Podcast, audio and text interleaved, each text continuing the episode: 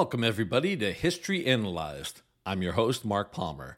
This is a podcast which examines historical events, issues, and people. The person we're analyzing today is James K. Polk. I know what you're thinking.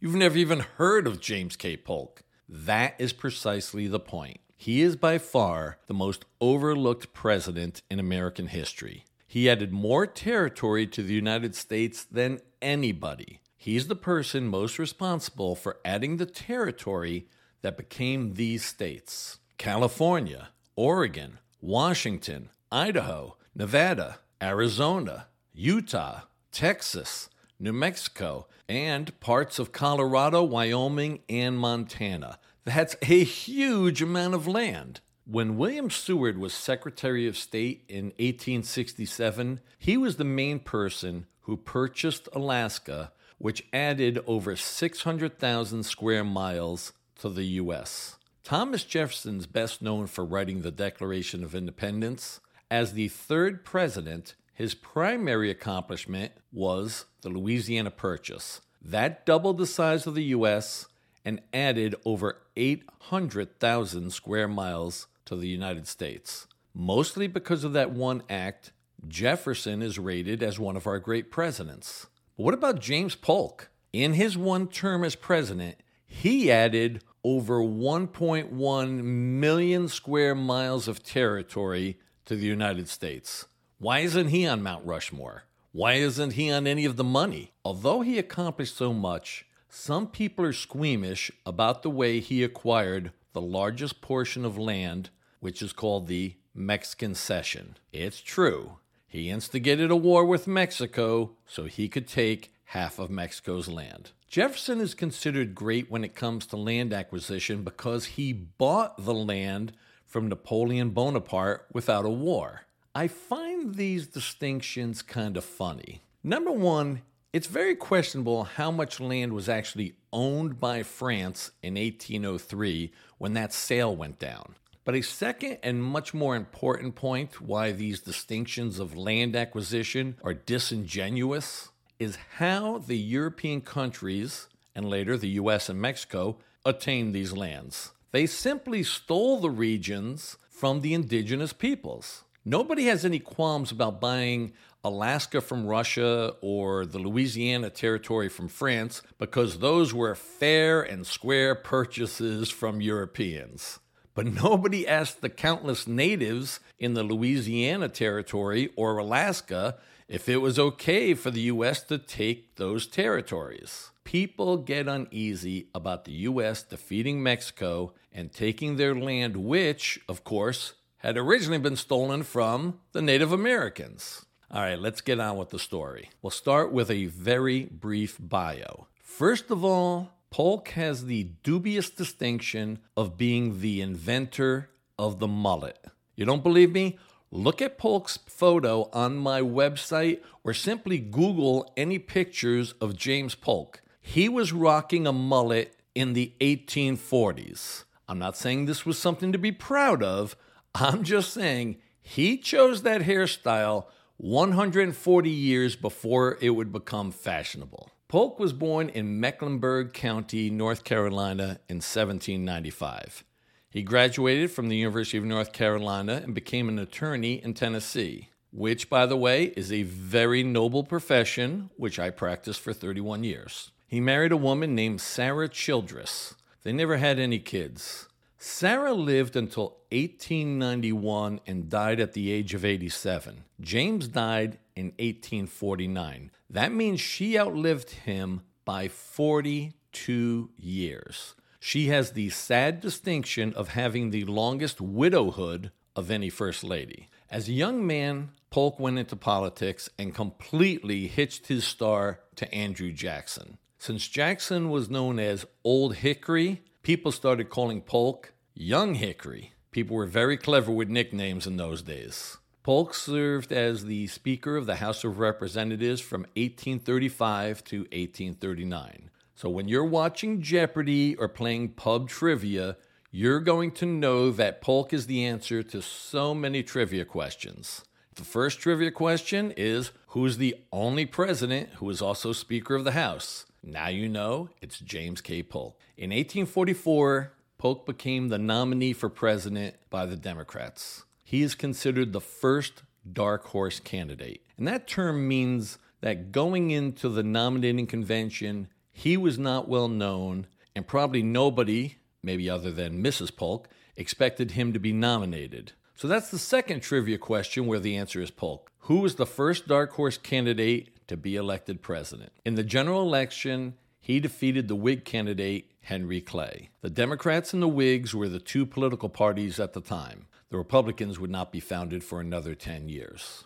Polk was only 49 years old when he was inaugurated as president. When he was nominated, he made a pledge that he would only serve one term. He kept that promise and did not run for re election. In that one term, Polk accomplished everything that he said he would do as president. We don't expect presidents to keep their promises, but this guy did. He set out four goals for his presidency. The first was to cut tariffs. The second was to establish an independent U.S. Treasury. His third goal was to secure the Oregon Country. And his fourth goal was to acquire the territories of California and New Mexico. By the way, he didn't even list a fifth major goal, which was to annex Texas, but he also accomplished that. I'm not going to spend much time on the first two goals because, frankly, they're just not that exciting. Polk requested Congress to reduce tariffs on imports. Congress complied, and Polk signed the Walker Tariff of 1846 into law. That was one presidential goal accomplished. The other domestic objective Polk promised was an independent treasury. This was accomplished with the Independent Treasury Act of 1846. That act established independent Treasury deposit offices, which were distinct and separate from private or state banks for holding government funds. Instead of depositing public revenues in banks, government money was kept in the Treasury building and in sub treasuries in various cities. This independent Treasury setup remained in effect until the Federal Reserve Act of 1913 created the Federal Reserve, which is still in use today. So by his second year, Polk accomplished both of his domestic objectives. But he was much more interested in his other stated goals, which involved westward expansion. Let's dive into how America grew from sea to shining sea. After the American Revolution, the treaty that was signed with Britain defined America's boundaries as everything that is currently part of the U.S. between the Atlantic Ocean and the Mississippi River, except for Florida and small coastal areas of Alabama, Mississippi, and Louisiana. In 1803, Thomas Jefferson doubled the size of the U.S. by purchasing the territory of Louisiana from France. Napoleon Bonaparte was willing to sell this giant territory because he needed money for his ongoing wars against England and most of the rest of Europe. The Louisiana Territory covered most of the current state of Louisiana and the huge area north of Texas between the Mississippi River and the Rocky Mountains. As part of the Adams Onis Treaty of 1819, the U.S. acquired Florida from Spain. That included the Gulf Coast sections of Alabama, Mississippi, and Louisiana east of the Mississippi River. So that was the situation when Polk ran for president in 1844. Polk and a lot of Americans believed in manifest destiny. They already believed in the idea but the actual phrase had not yet been coined until 1845 by newspaper editor John O'Sullivan when he wrote that it was Americans' manifest destiny to overspread the continent allotted by Providence for the free development of our yearly multiplying millions. In short, Americans wanted the U.S. to spread from the Atlantic to the Pacific. So, who controlled what would become the western third of the contiguous United States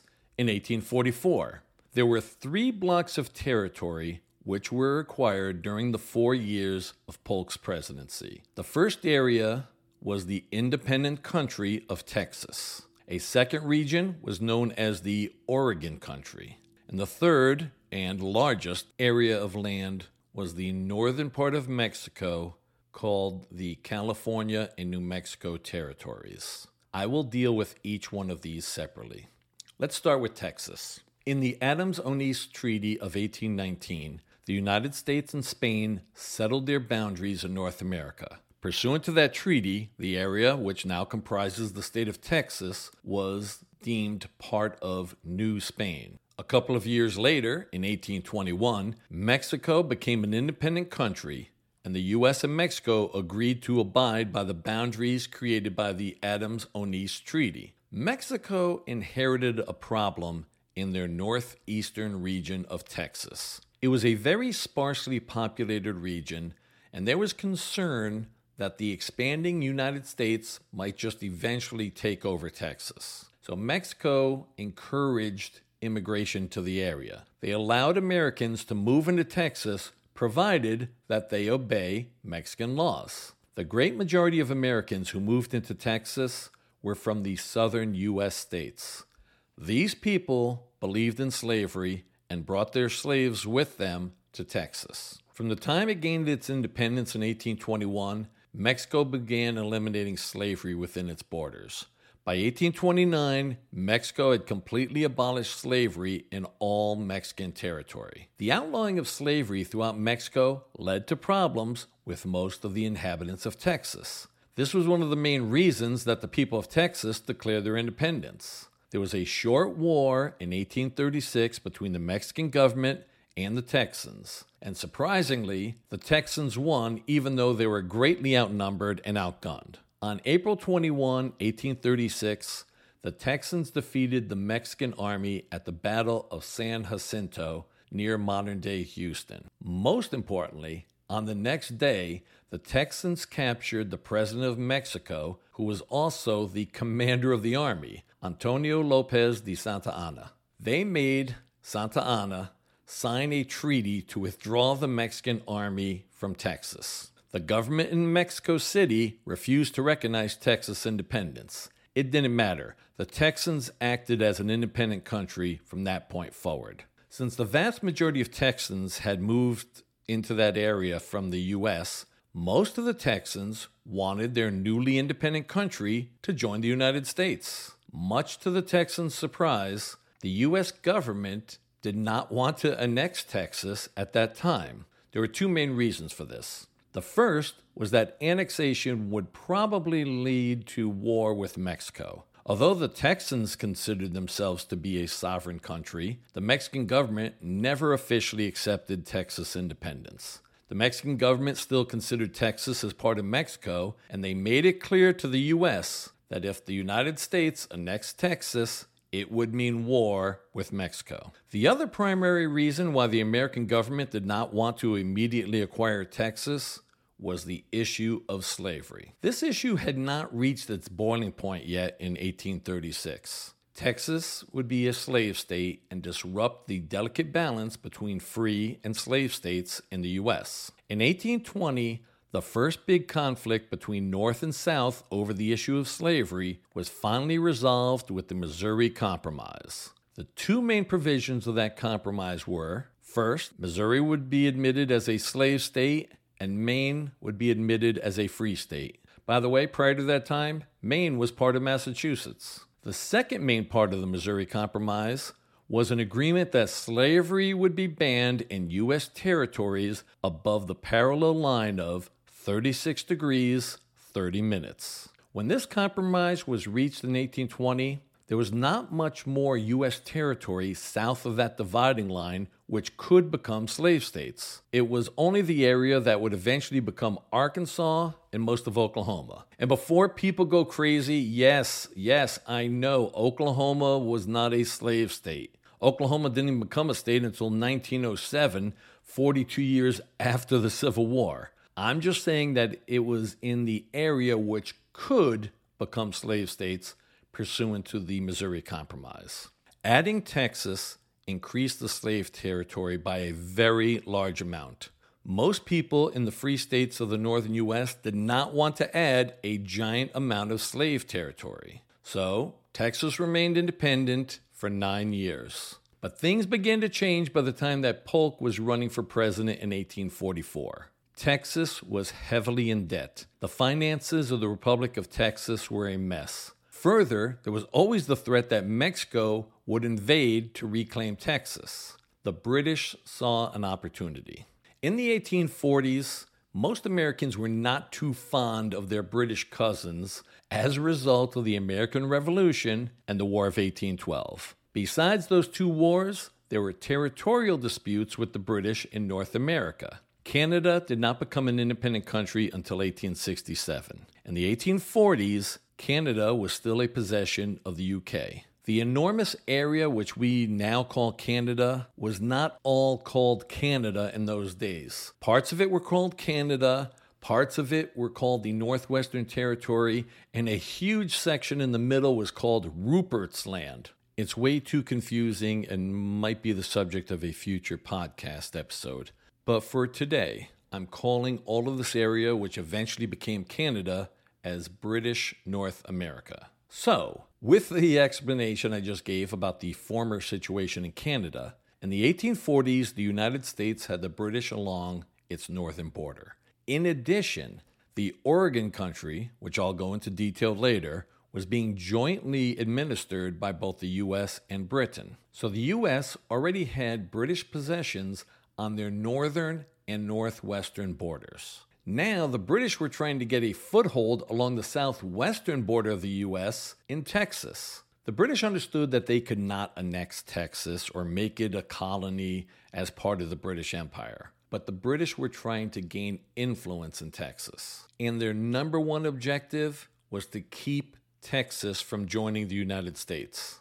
And it was clear that the U.S. was going to surpass Britain in population very soon. The U.S. already had a lot more territory than Britain, and a lot more natural resources. The United Kingdom was the dominant power in the world, but they could see that the US would eventually surpass them. The British really wanted to slow down this American ascendancy. The British did not want America to get any bigger geographically, so they were trying to make an alliance with the Republic of Texas. Here's what they offered the British would get Mexico to finally agree to Texas independence in exchange for the promise that Texas would not join the United States. And the British would assist Texas financially, and Britain would have special trading privileges with Texas. There were a lot of people in Texas who thought this was the way to go. They could remain independent, they would become viable financially, and the intercession of Britain would prevent an invasion from Mexico. Although there were those who wished to remain independent, the vast majority still wanted Texas to join the United States. This interference by the British helped change some opinions throughout the northern U.S. about the desirability of acquiring Texas. There was still a split of opinion in the U.S. on this issue, and a lot of people in the northern states still opposed adding Texas. It became a major factor in the election of 1844. Henry Clay, the Whig candidate, essentially was against annexing Texas. James Polk was very much in favor of adding Texas. There were other differences between the two candidates, but this was one of the main reasons why Polk was elected president. The incumbent president, John Tyler, had tried to push through annexation of Texas, but in June 1844, the Senate rejected the Texas annexation by a wide margin. However, things changed a few months later by November that year when Polk was elected on a pro annexation platform. People in Congress realized this is what the American public wanted.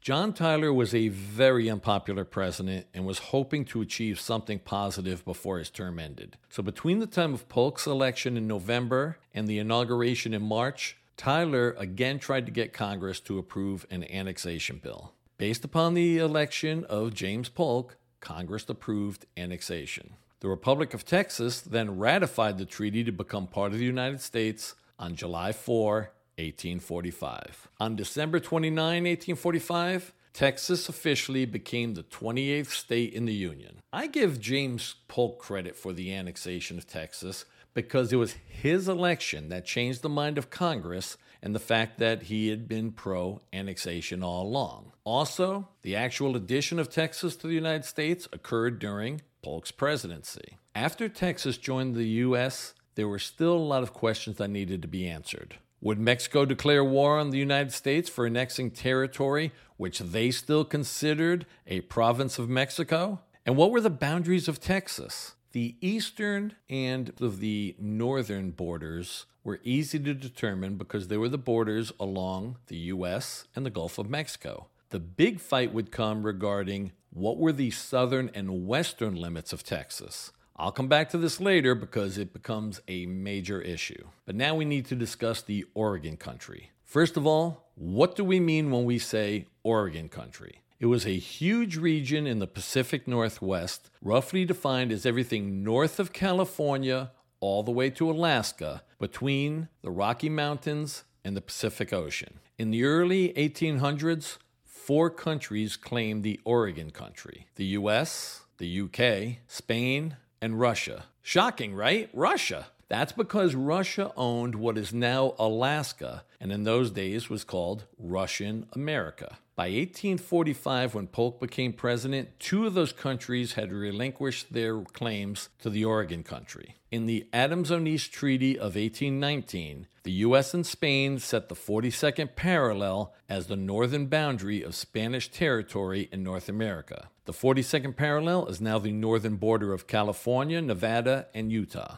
What about Russia? Russia abandoned its claims to the Oregon country in two treaties. In the Russo American Treaty of 1824, the boundary for the southern edge of Russian America, now known as Alaska, was set at the parallel 54 degrees 40 minutes. The Russians relinquished their claim south of that line. The following year, the Russians signed a second treaty, this one with Britain, waiving any claims to the Oregon Territory. So that left the US and Britain still calling dibs on the Oregon country. There were disputes as to the entire boundary lines between British North America and the US. Some of those issues were resolved in the Treaty of 1818 between Britain and America. The two countries agreed that the border would be the 49th parallel from Lake of the Woods in what would later become Minnesota to the Rocky Mountains. This formed most of the borders of what are now the states of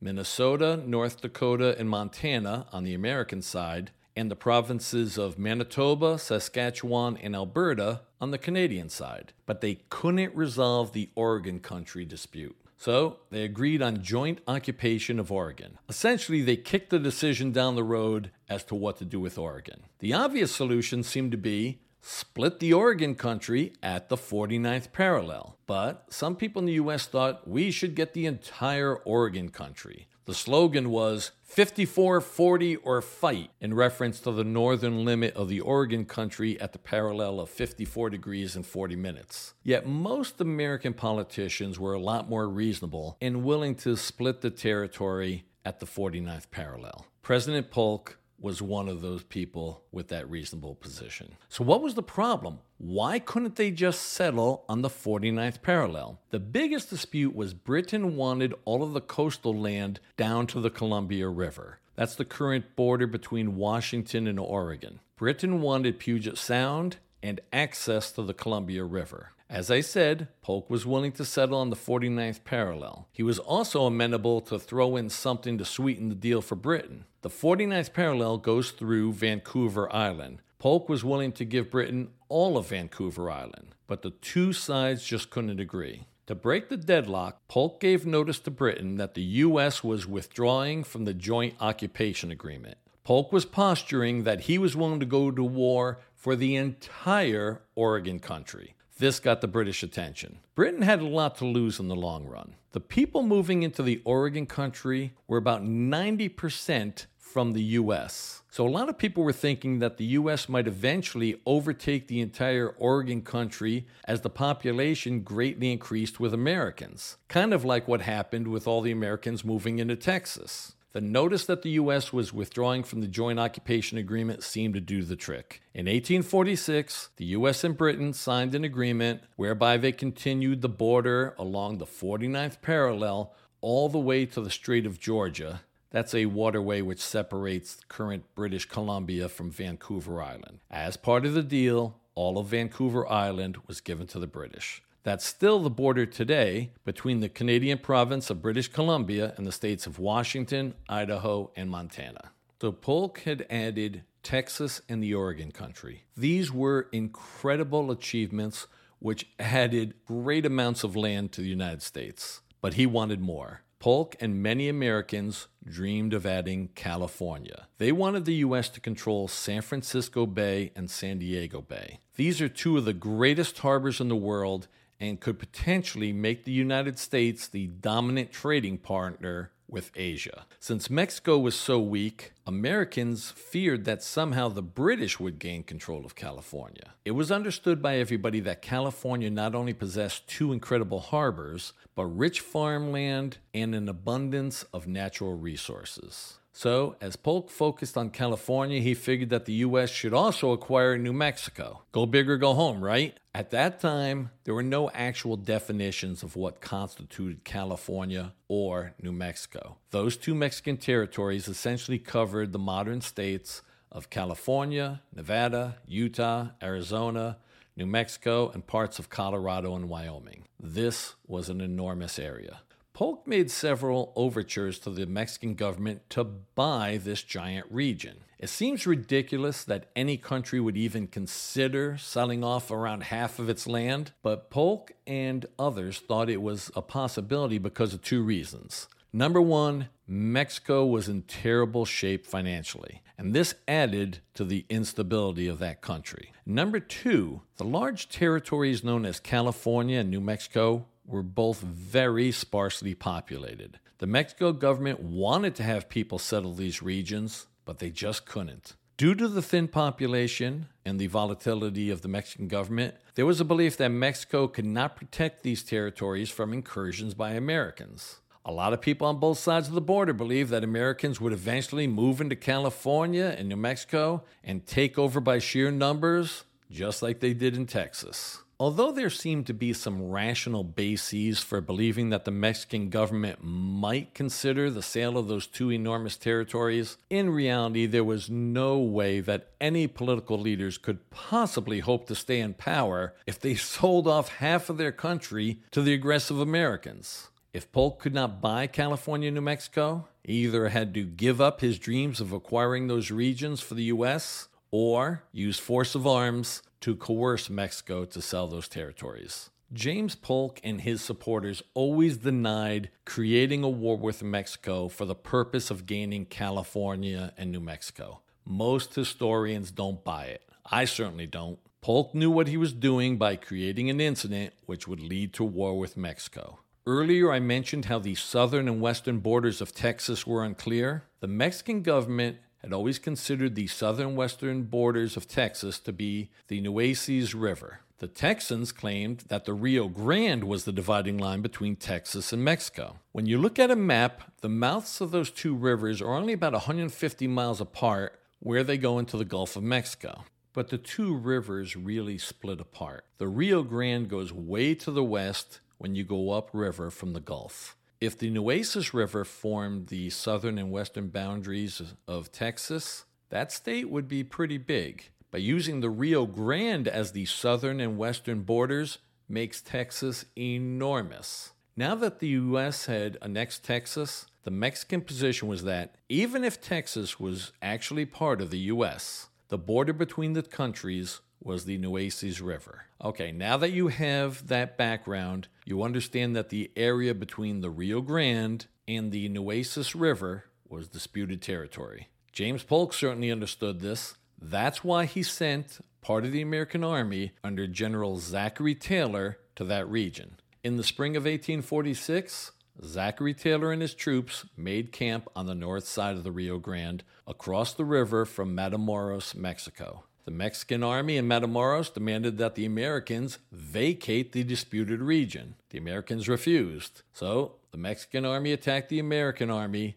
on May 3, 1846. Remember, this was disputed territory. But Polk seized on this incident and argued that American blood had been shed on American territory and that this was an act of war. He requested that Congress to declare war on Mexico. There were differing opinions in Congress, but Congress approved the declaration of war. On May 13, 1846, the U.S. declared war on Mexico. I'm not going to spend a lot of time in the military matters. I'm just going to give you summaries of the main campaigns. The U.S. Navy controlled both the Pacific coast and the Mexican coastline along the Gulf of Mexico. The American Navy was able to blockade key Mexican ports. At first, the U.S. Army attacked the northern fringes of Mexico. American armies invaded New Mexico and captured the primary city in that territory, Santa Fe, in August 1846.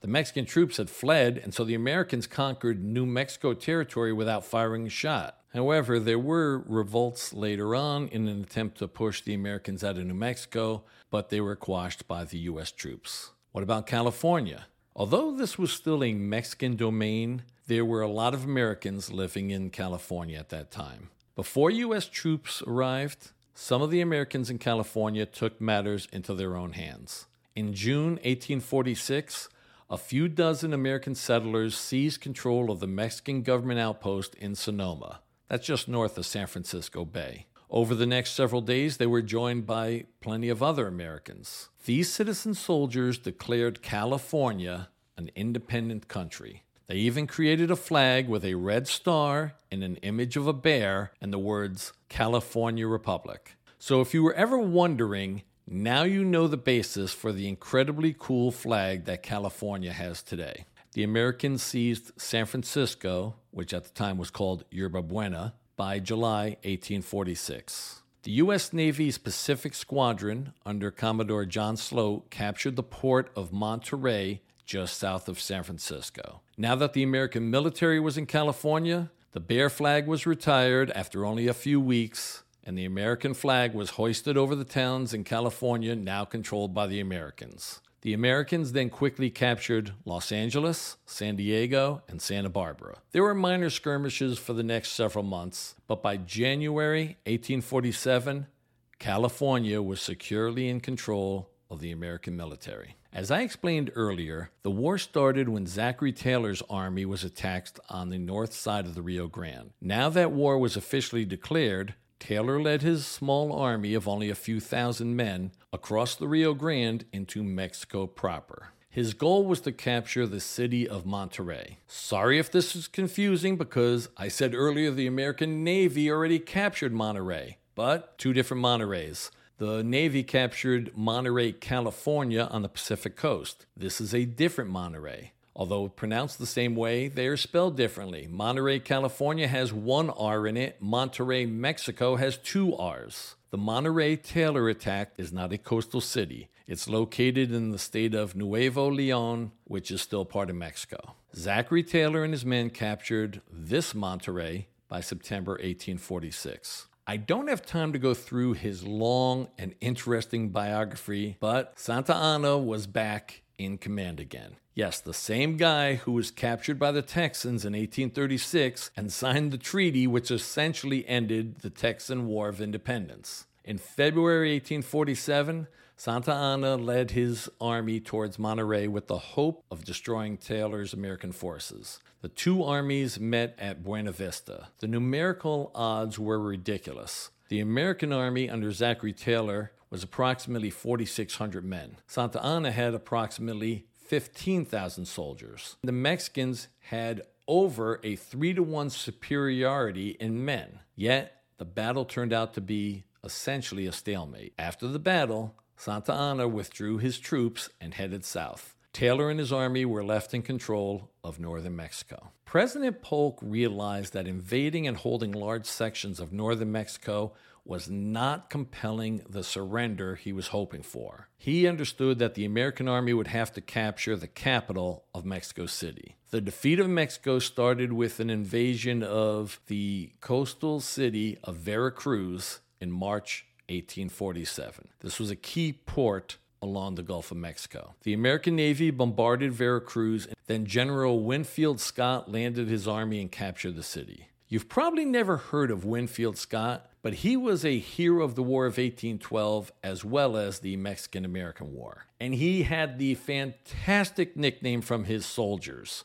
Old Fuss and Feathers. He got that nickname because he liked wearing elaborate uniforms and enjoyed military pomp. Despite the funny nickname from his troops, he was a very good general. Scott led a successful campaign through the heartland of Mexico and eventually captured the capital of Mexico City by September 1847. Essentially, the war was over. After much negotiations, the two countries signed the Treaty of Guadalupe Hidalgo in February 1848. This treaty was very much in favor of the U.S. Here are the key points. Number one, Mexico renounced any claims to Texas. Number two, the Rio Grande was established as the border between Texas and Mexico. Number three, the U.S. agreed to assume 3.25 million in debts that the Mexican government owed to American citizens. Number four, the U.S. would pay Mexico 15 million dollars, which would be worth around 500 million today. Number five, and the most important part, the U.S. acquired an enormous tract of land known as the Mexican Cession.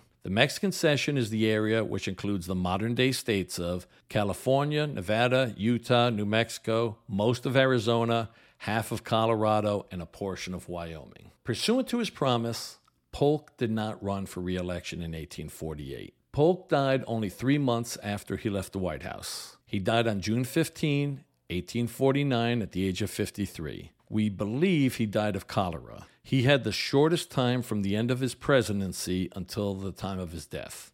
As you know, there were some presidents who died in office and did not have any period of retirement. But this is another trivia question where Polk is the answer. Which president had the shortest post presidency? Let me touch on what happened to a couple of other people. General Zachary Taylor ran for president for the Whig Party in 1848 and won. He died in office. General Old Fuss and Feathers, Winfield Scott, was the Whig candidate for president in 1852, but he lost to Franklin Pierce.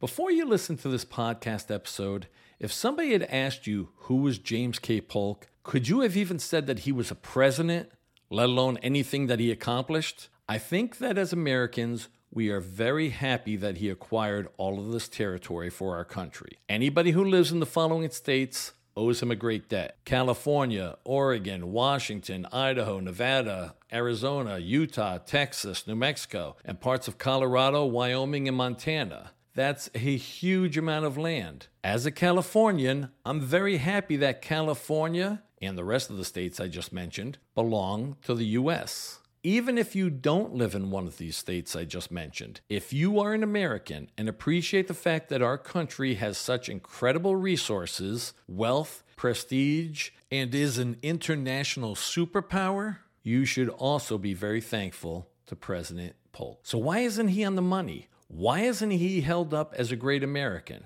It's guilt. Americans are very happy that Thomas Jefferson bought the Louisiana Territory and William Seward bought Alaska. Those acquisitions are considered guilt free. But are they really? Just because we made deals with the leaders of France and Russia doesn't mean that the natives in those regions consented to the American acquisitions. But American history portrays those purchases as fair and square. But we feel differently about all of the acquisitions during the four years of James Polk's presidency. As Americans, we're happy that he acquired all this land but we're kind of ashamed of his tactics. Now, there's nothing controversial about obtaining the Oregon country, but annexing Texas and then conquering Mexico to get everything west of Texas to the Pacific feels a little dirty. The U.S. was a strong country who wanted territory belonging to a weak country, and we took it. As Americans, we have very conflicting emotions on this issue.